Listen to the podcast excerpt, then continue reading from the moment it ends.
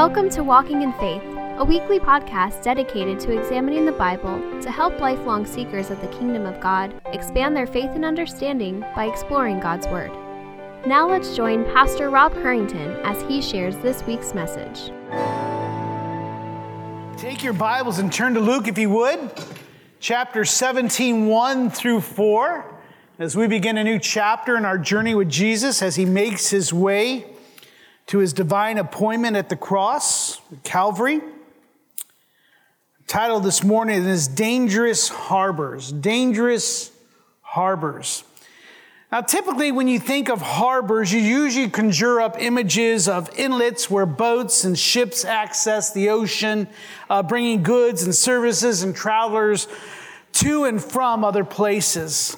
Harbors are typically beautiful spots that cap- capture nature's at its best. Dawn and I had the opportunity to go on a cruise uh, last month or so, and we went to um, Avalon there to um, Catalina. Thank you. That just lost my mind on that one. Uh, and, and I've seen pictures, but I've never been there. And just that, that's just a beautiful, beautiful harbor there. However, winds and waves can take these beautiful spots and make them very, very dangerous to navigate. We've all seen images of harbors where boats are torn, uh, uh, torn apart and turned over and blown out of the water due to the hurricanes and floodings. Some harbors may look pristine only to even hide objects that prove dangerous to boats that are underneath the water that can't be seen. Another type of harbor that we usually think of or view as dangerous are nations that harbor those who wish to harm others or to advocate rebellion. Places like Iran and Afghanistan, Somalia are just a few that give protection in place to train and to hide uh, different types of Islamic groups and others that seek the demise of either their own people, an overthrow, a rebellion, or even the demise of the United States. Yet today, I want you to consider one of the most dangerous harbors of all. The most dangerous harbor of all is the human heart. Particularly, I'm talking about today is your heart. The heart that harbors unforgiveness, harbors bitterness, resentment, and anger. A heart that desires revenge and dreams of retaliation against those that have hurt them, disagree with them, or committed some other type of slight. We're talking about your heart this morning. Is it a dangerous harbor? In today's passage, Luke pauses from recording the parables of Christ and he inserts several practical warnings and instructions of Jesus to his disciples that at first that seems kind of out of place, but we're going to look at those over the next few weeks. In Luke chapter 17, let's read the first two verses silently with me as I read out loud, where Jesus said to his disciples, Temptations to sin are sure to come, but woe to the one through whom they come. It would be better for him if a millstone were hung around his neck and he were to be cast into the sea than he should cause one of these little ones to sin. Father, this is a very, very stern warning to believers. He's speaking to us. This is not the Pharisees. This is not done to unbelievers, but this is a warning given to those that have denied themselves, picked up their cross, and now are following Christ. Those who profess to have a new heart. So give us wisdom, discernment. For he's speaking straight to us this morning, 2,000 years apart, but still the Spirit takes the scriptural arrows and aims it right at us. And Father, I pray that it would go deep. And Father, that it would bear fruit in our lives as we respond to the Holy Spirit's work, as we ask the question Are we a dangerous harbor? Father, I thank you for this time. I thank you for your word.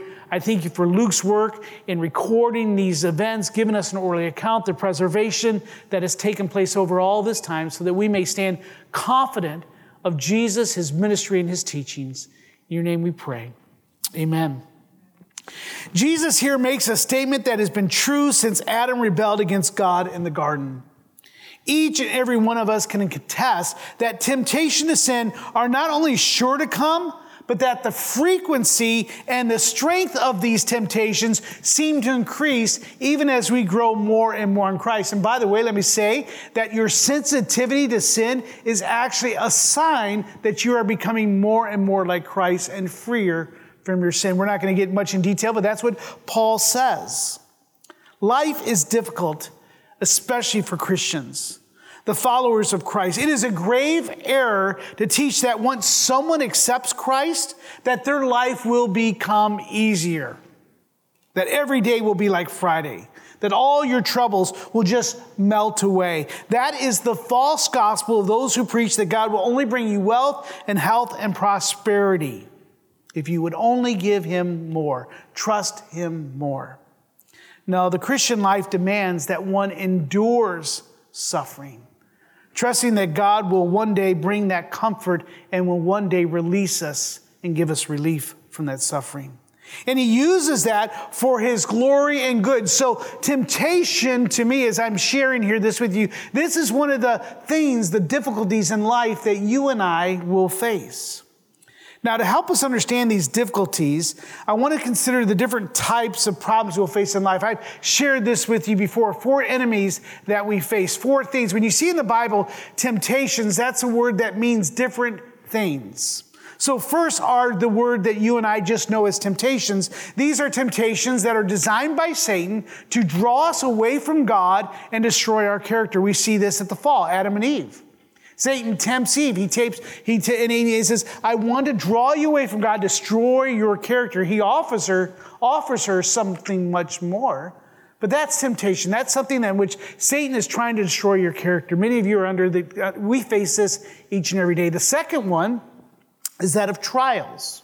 Trials are designed by God to draw us closer to Him and to build our character. Now, what's interesting is at, at, at, when, when there's something that's a temptation and a circumstance uh, that, in your life, those at many times are both a temptation and a trial at the same time. See, God was trying to draw Eve closer to himself while Satan was trying to draw her away. And so that's what's always happening in your life. That's why I said there's no temptation that can overtake you. Why? Because God is meaning it for a trial to strengthen you. And so we need to understand that. Now, the third one is that of troubles. Troubles are usually, but not always, consequences of our own sinful choices. Okay? David and Bathsheba.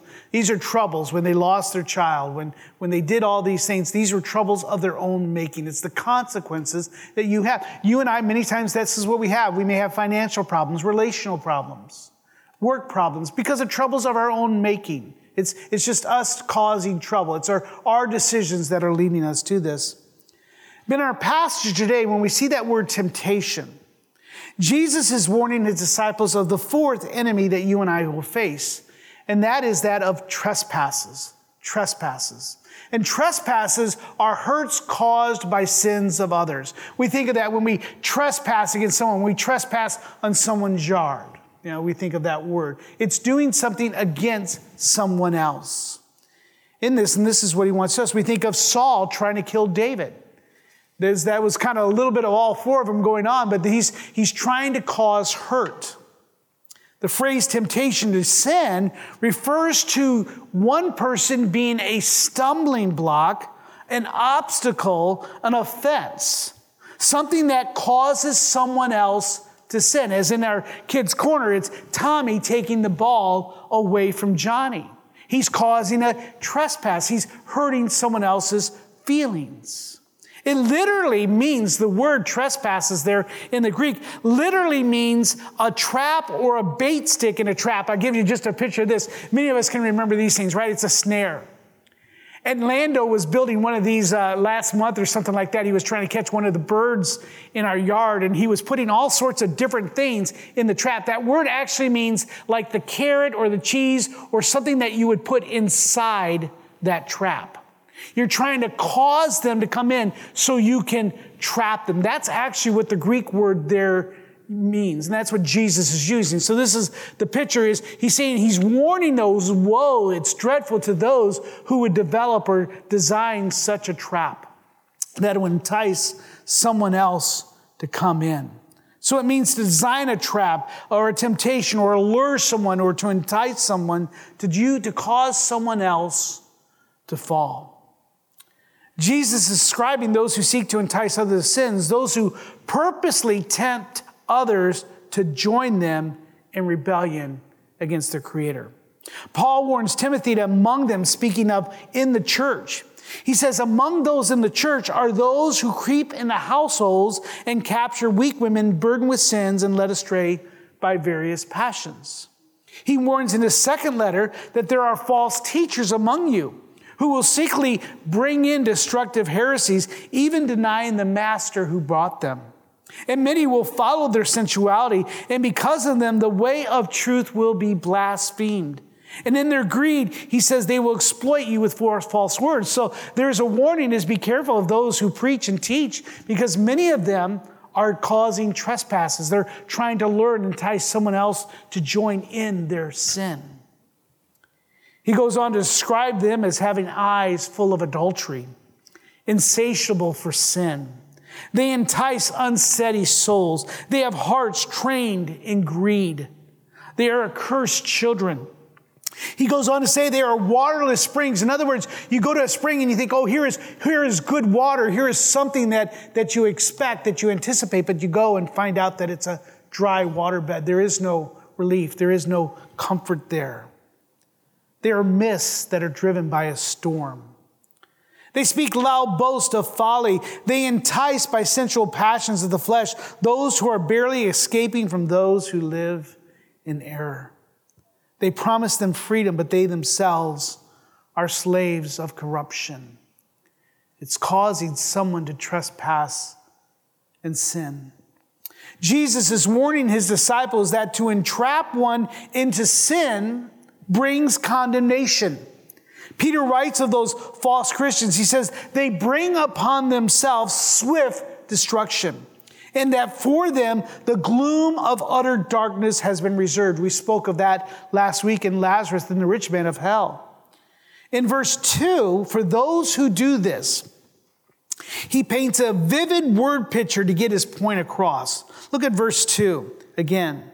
He says, It would be better for that person who trespasses against someone if a millstone were hung around his neck and he were cast into the sea then he should cause one of these little ones to sin. A millstone is a stone or a boulder used to grind or pulverize and to crush grain to make flour. You see this here on the screen. A millstone was so heavy that it was typically turned by a beast of burden. There's several different sizes of what a millstone might look like. This brings up images of movies and fiction books about the mafia killing snitches with concrete boots or someone getting rid of a body by filling the bag with rocks to make it sink deep in the water so that they can never be found. Jesus is saying it is better that one of those stones be wrapped around your neck and to be cast into the water. He's saying that it's better to drown slowly and that that would be more acceptable to the offender than facing the very wrath of God. This is a stern warning to those who would entice others, who would cause others, who would, who would say, Come and follow me into sin. The phrase cause one of these little ones to sin in this reference, again, that word means to be a stumbling block to someone who is either small in size, in some instances, he uses it of children, but it also means small in quantity or number or figuratively someone in dignity. But in really, in essence, what it's coming to here, it's talking about someone who is weak, a weakness in another, someone who is prone to fall to that temptation. And that's what people are. That's what a prey does, right? They, they look for someone. That's why we use that, for, that phrase that, that many people don't like is, is grooming for children. They're looking for those that are weak. They're looking for someone who's a Christian who's weak, maybe who's new, and it says, No, you can do this. You can join me in this sin. It's okay. You have liberty to do this in Christ. The point is simple do not cause someone to stumble into sin. Do not tempt someone to sin. Do not lead someone to go against their conscience, especially if their conscience is informed by Scripture. Now, I just want to give you a very simple here in Romans chapter 14, 19 through 21. Look at Paul is writing to the church. And they're struggling because there are new Christians there. And so many of them in those days, you would eat food, and almost all food, whether you went out and bought it or you went out to eat, it was sacrificed to idols. And many are saying, well, we can't eat that food. New Christians say, what should I do? Or some would say, well, I, am a Jew and, and I now believe in Jesus, but I still can't eat pork. Well, Paul says, so then let us not pursue, or so then let us pursue what makes for peace and for mutual upbuilding. By the way, if you can just get that tattooed on your arm, okay, that, that, that'll work. If you're to get a tattoo, as I say, get that one. Whatever you do, it should make for peace. It for make for mutual upbuilding. Do not, for the sake of food, destroy the very work of God. I've added a word there. Destroy the work of God. Everything is indeed clean, right? But it is wrong for anyone to make another stumble by what he eats. This is just one example. In other words, if this person believes that he should not eat pork, don't force him to eat pork. But on the other way, if he believes that eating pork is okay, don't make him stumble by telling that he is sinning in doing so. It is good not to eat meat or drink wine or do anything that causes your brother to stumble. Now, you can take this in any way and put this not in meat, we can put this in there and put it in there should someone uh, should, should someone uh, participate in same sex relationships. There are churches and pastors and Christians and even publications that are now saying, yes, that is okay. Well, I know you struggle with it. I know the Bible says it, but it's okay. You now can do this. These are the things that we're struggling. They're enticing others to break their conscience. Even with those who struggle with same-sex attraction, they say, "I know that I struggle with that, but I'm, I'm gonna, I'm not going to to to um, to uh, to go forth and do it." However, we have pastors and churches says, "No, go ahead." So you can bring this into anything. Now, take your Bibles and turn to Colossians three. Because, of course, if you're listening to me, you're saying, This isn't really speaking to me today. You're sitting here this morning, you're justifying yourself and say, wow, Rob is finally talking about someone else's sin. How refreshing. You may be sitting there and saying, Oh, I'm innocent of such behavior. I never cause anyone to snare or to sin. I never put a snare out for someone. I never bait anyone into sin. However, I believe that if we are honest, we have much to confess and to repent regarding this warning. I think you should be with me in Colossians chapter 3. Again, I would encourage you to bring your Bibles. If you don't have one, let us know. We'd love to give you one. But look at verse 18. Wives, submit to your husbands as fitting the Lord in the Lord. Husbands, love your wives and do not be harsh with them. Children, obey your parents in everything, for this pleases the Lord. Fathers, do not provoke your children, lest they become discouraged. Bondservants, obey in everything those who are your earthly masters, not by way of eye service as people pleasers but with sincerity of heart, fearing the Lord. Whatever you do, work heartily as for the Lord and not for men. Knowing that from the Lord you will receive the inheritance as your word. And you may want to underline this next line. You are serving the Lord Christ. You are serving the Lord Christ. In all that you do, you're serving the Lord. For the wrongdoer will be paid back for the wrong he has done, and there is no partiality.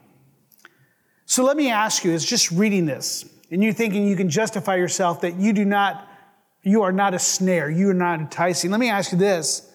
How often have we as husbands been guilty of causing our wives to sin by not loving them as Christ has called us to do? Harsh word, ignoring them, not meeting their needs. How often has we as wives been guilty of causing our husbands to sin by not submitting to, to them as the church submits to Christ, recognizing a leadership that God has given them? Now, submitting, we're not talking about someone who has to do something that everyone says, but it's one who, who lovingly comes alongside and helps another in what they're trying to do.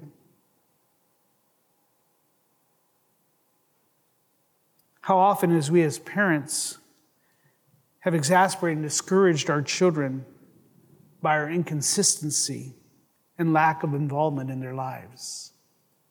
How often have we, as employers and employees, disregarded our fellow coworkers and bosses due to our selfish attitudes and our lack of work ethic? See, I believe many of us have been harboring those things, or we've been ones who have, who have been enticing others into anger, into bitterness, into resentment. This sin is not just in the big sins that you and I think of, but it's also in the small ones that many times we may not notice. It's not just in sins of commission, things that we do, but it's also in the sins of omission when we fail to follow the word of God and cause someone to stumble in their faith. It's not following through on our word or our promises. Jesus is not just not warning about uh, seducing someone in adultery or murder or theft. It is this it is the cold shoulder that one spouse gives to another or one person gives to another. It's the rolling of the eyes. It's the obvious body language that entices others to respond in anger or in unloving ways. It's how we respond to others when we're tired, exhausted, frustrated, and troubled. That could cause someone else to react outside of the faith. I believe when we consider these words, that we recognize that our self justification falls on deaf ears. We are not innocent of being a snare and enticing others of trespasses. It's knowing how to push someone's buttons and then doing so with delight to get what you want. It's a manipulation. In verse 3, Jesus simply warns that to escape this condemnation, damnation, we are to pay attention to yourselves. Underline that, circle that, highlight it, whatever you might be doing. Is you and I are to pay attention to ourselves. This echoes the words of King Solomon found here in the monitor, Proverbs chapter 4. It's actually found in Proverbs 4, but you can see it on the monitor. Look what he says. Keep your heart with all vigilance, for from it uh, flows the spring of life. I like the King James says the wellspring of life, but it's the same thing. Put away from you crooked speech. Put away devious talk far from you. Let your eyes look directly forward and your gaze be straight before you. Ponder the path of your feet, then all your ways will be sure. Do not swerve to the right or to the left. Turn your foot away from evil. This is what God has called the Christians, those who profess Christ. This is how you are to live your life. And here's the thing you may say, wait a second, I thought there's no condemnation to those that are in Christ. I thought that if we accept Christ, there's no damnation. So, what is this verse telling you? What I'm telling you is, Jesus is telling you, I should say, is that He's telling you that if you are someone who is purposely causing someone else to sin, if you're creating trespasses, then that is the character and the conviction of someone who is not a Christian. Hence why you should pay attention to yourself. If your relationships are filled with in which you're creating anger and bitterness and resentment in someone else, then you need to see your attitude. I, you may not be a Christian.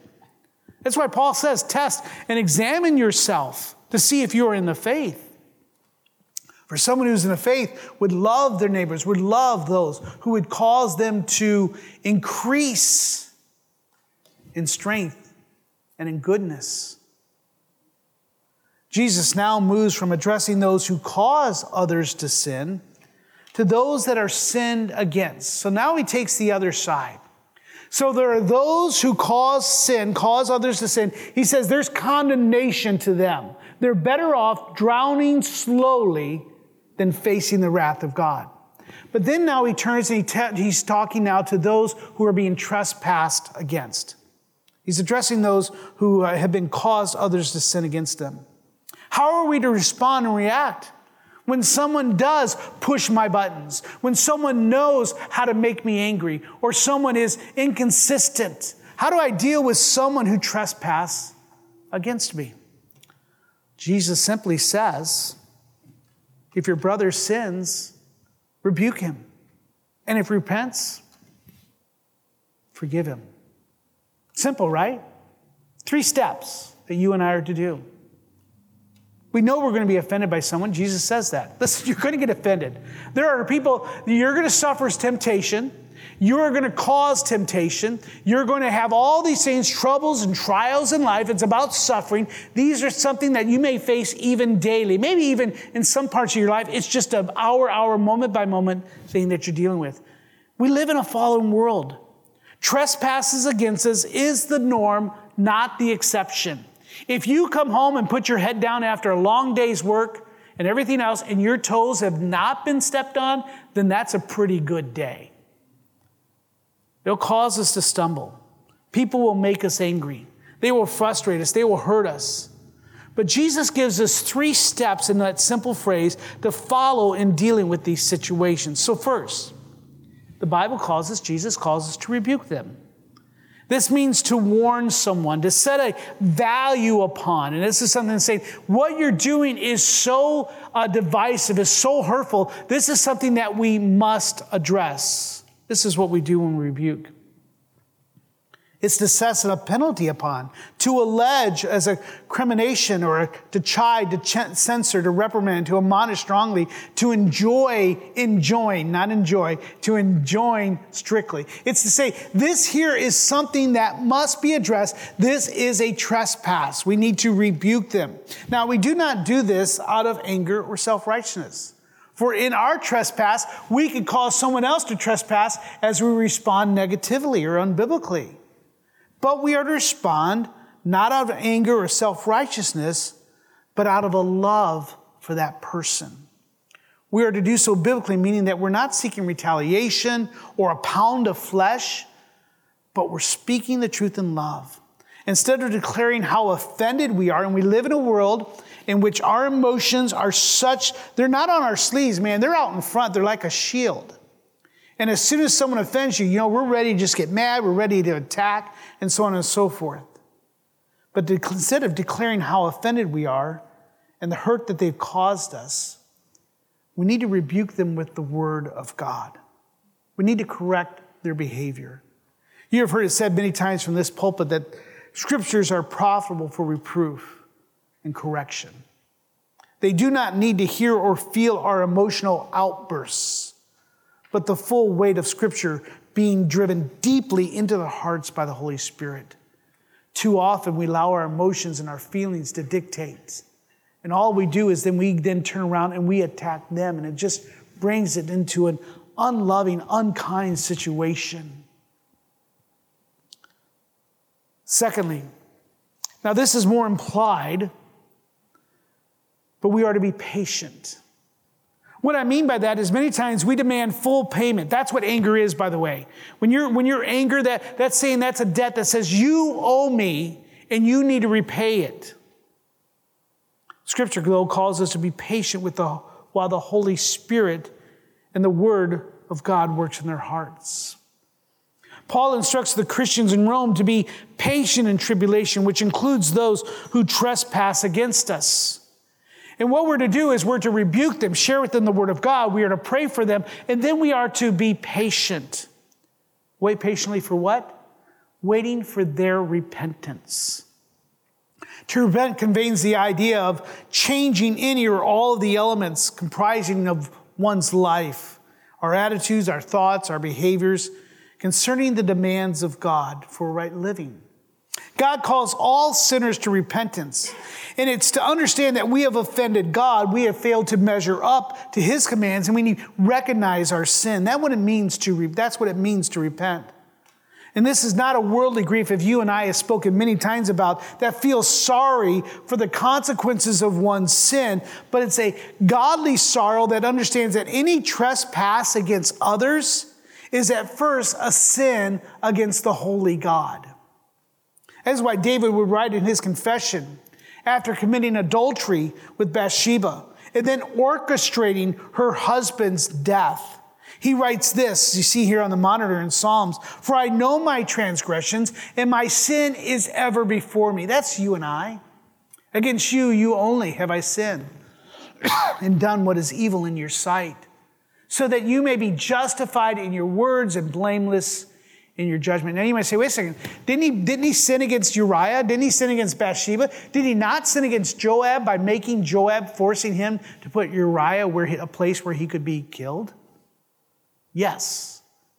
but the sin actually is against God and His holy word. And so you and I need to recognize that. And once that offender repents, we need to call, we are then called to the third step. That's forgiving them. In this, we do not have a choice. Is it difficult? Yes. Is it impossible? No. The reason that you and I are to forgive is because Christ has forgiven us. So you see that what we're seeing here is that we are trespassed against. The Bible then calls us then to rebuke them in love. Then we're to wait patiently, and then when they respond in repentance, we are called to simply forgive them. In Romans chapter 12, verse 14, Paul writes, Bless those who persecute you, bless and do not curse them. In Colossians chapter 3, he says, Put on then as God's chosen ones holy and beloved, compassionate hearts, kindness, humility, meekness, and patience, bearing with one another. And if one has a complaint against another because of a trespass, forgive each other.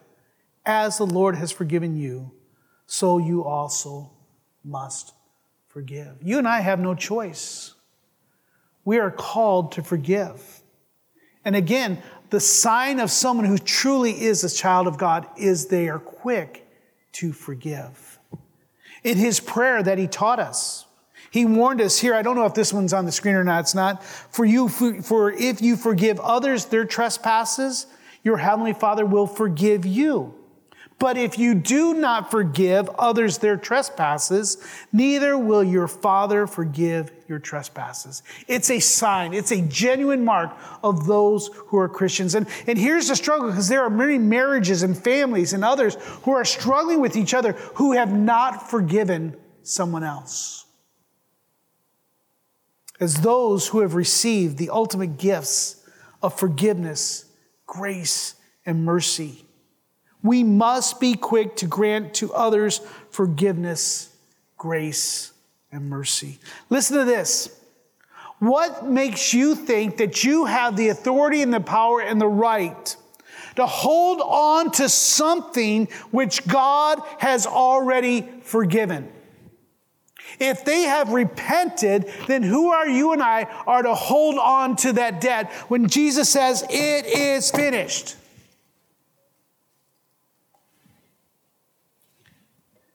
If he has forgiven your offender, then who are you to harbor resentment?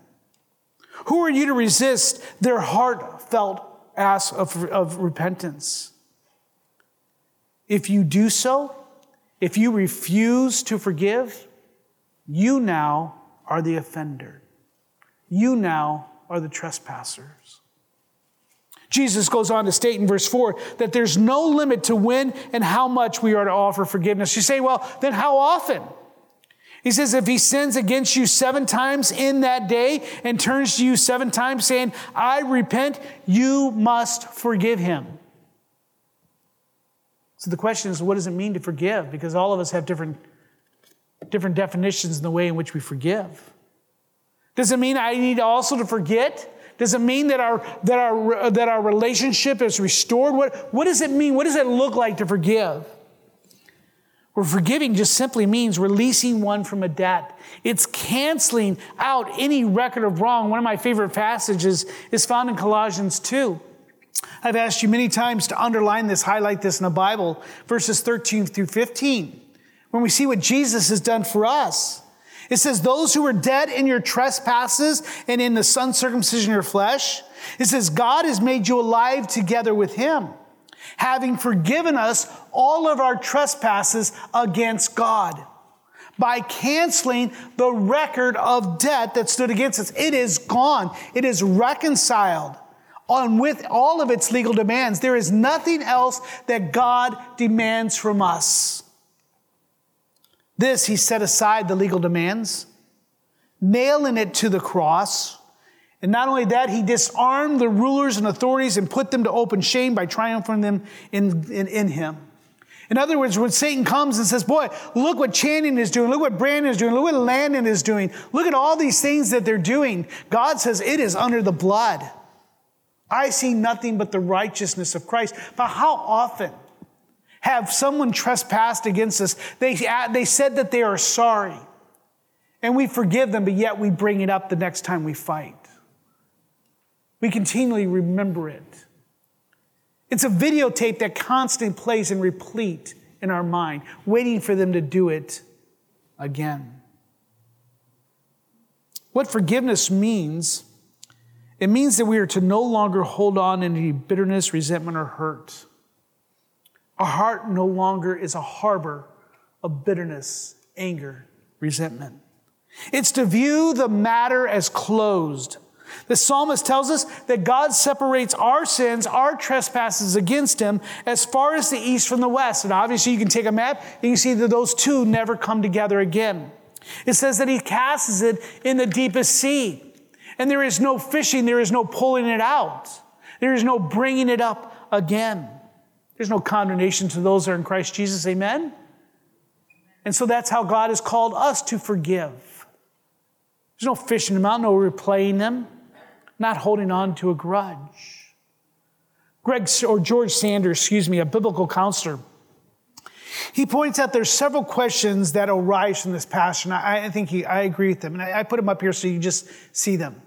The first question someone may say, but does our sense of justice needs to be satisfied first? In other words, should I forgive them? Should, should not there be a pound of flesh? This is usually how we think, right?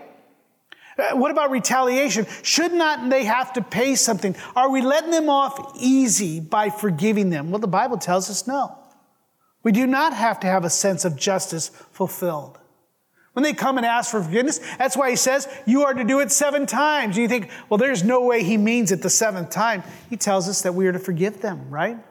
We're to forget it. Why? Because we are not to search for justice. Why? Because vengeance belongs to whom? God. He will repay.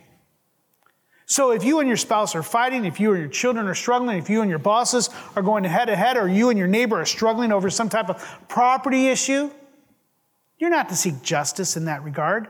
You're not to seek some type of satisfaction. You're to forgive.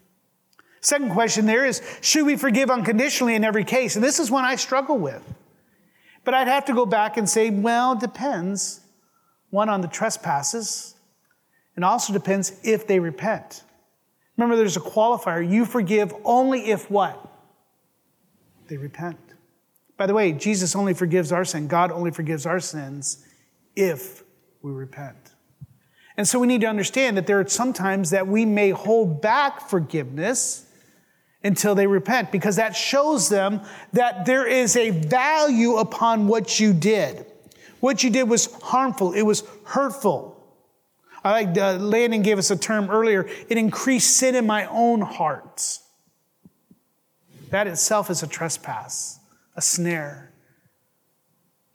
to entice someone else to increase their own sin and lack of faith. And so you and I sometimes may need to ask, but here's the thing is that doesn't mean then that we treat them as an enemy. That's not what God is calling us to do we need to understand that we're still not to harbor anger, bitterness, and resentment, even if we are not giving some type of official forgiveness. We need to understand that. So many times, well, they have not yet asked forgiveness, they have not yet repented of their sin, so I'm just going to hold this against them. Bible says that's not a Christian.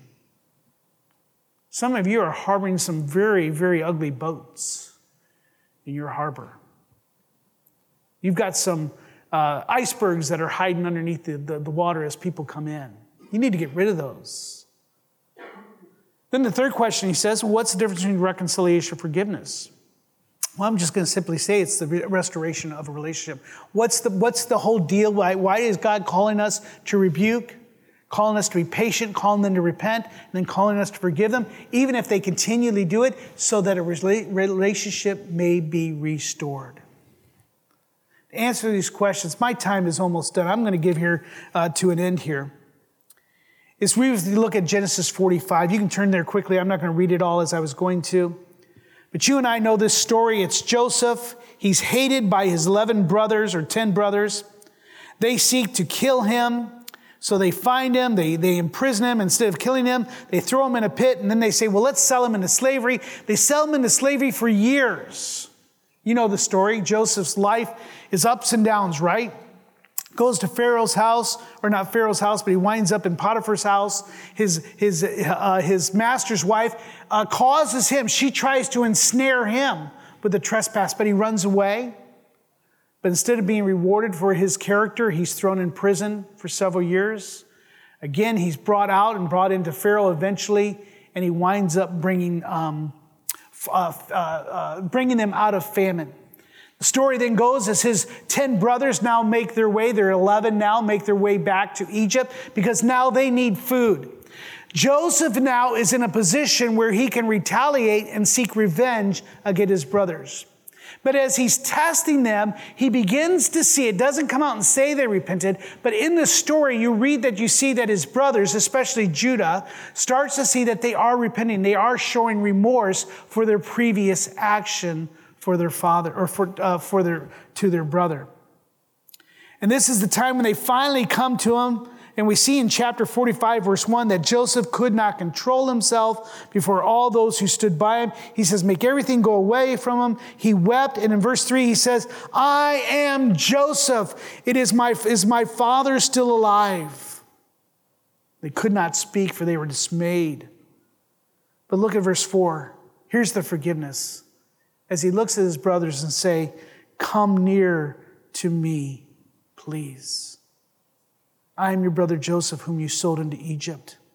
Do not be distressed or angry with yourselves because you sold me here, for God sent me before you to preserve life. Joseph had the power to retaliate against his brothers. He could have sought revenge, but instead he sought reconciliation. That's the goal of all relationship. And again, let me give you this. Your relationship is more important than any of the problems you are facing in life. Those are trial designed by God to strengthen your character and draw you to God, but at the same time, it's Satan is trying to draw you away from God and destroy your character. He wants to destroy your marriage. He wants to destroy your family. He wants to destroy who you are, your reputation. He wants to destroy all everything about you. You and I need to remember that our enemy is not our spouse, our children, or others. It is Satan. That is what Christ brought us, his, or bought us through his active and passive obedience. He bought us reconciliation with God. You and I now have peace with God. We have trespassed against him. He has rebuked us. He was patient causing us to, through his kindness, to come to repentance, and then he has forgiven us. We now have peace. Because of that, Paul calls believers to live in harmony with one another. Never be wise in your own sight. Repay no one evil for evil, but give thought to do what is honorable in the sight of all. And if possible, so far as it depends on you, live peaceably with all. There will be people in your life that will know how to push your buttons and they're pulling out their remote control all the time. But we need to recognize that even when we have identified someone as an enemy, as someone who, call, who wants to cause us harm, we are to forgive them in our hearts. We're not to harbor that bitterness. Too many marriages, families, and communities are being ripped apart due to unforgiveness and unrepentant hearts. We are too infatuated with our own hurts and emotional pain that we neglect the most important things in life. And instead of seeking reconciliation, repentance, and restoration and repair of relationships, we seek out retaliation and revenge. May God have mercy on our souls. Forgiveness is a conscience decision. It's not based on your feelings of self justification or self satisfaction. Dissensions are going to happen in any collection or group of people, even believers. Some of you this morning are guilty of harboring resentment, bitterness, anger, retaliation, or revenge in your heart. Please hear the words and the warnings of Christ. There's some of you that are enticing and putting a snare in your marriage and in your family and in your communities at work. Pay attention to yourself. Seek the good of your marriage, the good of your family, and of your community. Let us not, or let us forgive as God has forgiven us. In closing, Ephesians chapter 4, 31 through 32, we shared this with the children. Let all bitterness and wrath and anger and clamor and slander be put away from you, along with all malice. It cannot reside in our hearts. Be kind to one another, tenderhearted, forgiving one another as God in Christ forgave you. Amen. Would you do so this morning? Let us be a safe harbor for our families, for our marriages, for people. Neither giving offense or taking offense. Every head, out, head bowed and every eye closed as, the, uh, as Randy comes up. Pastor's prayer before we take communion. I just want you to pause for a moment and consider the ways in which you have been someone who has caused offense or one who is holding on to an offense. And would you pray and ask the Holy Spirit, how are you to respond? Some of you need to confess and repent. Some of you need to rebuke and receive that rebuke. And some just need to be patient.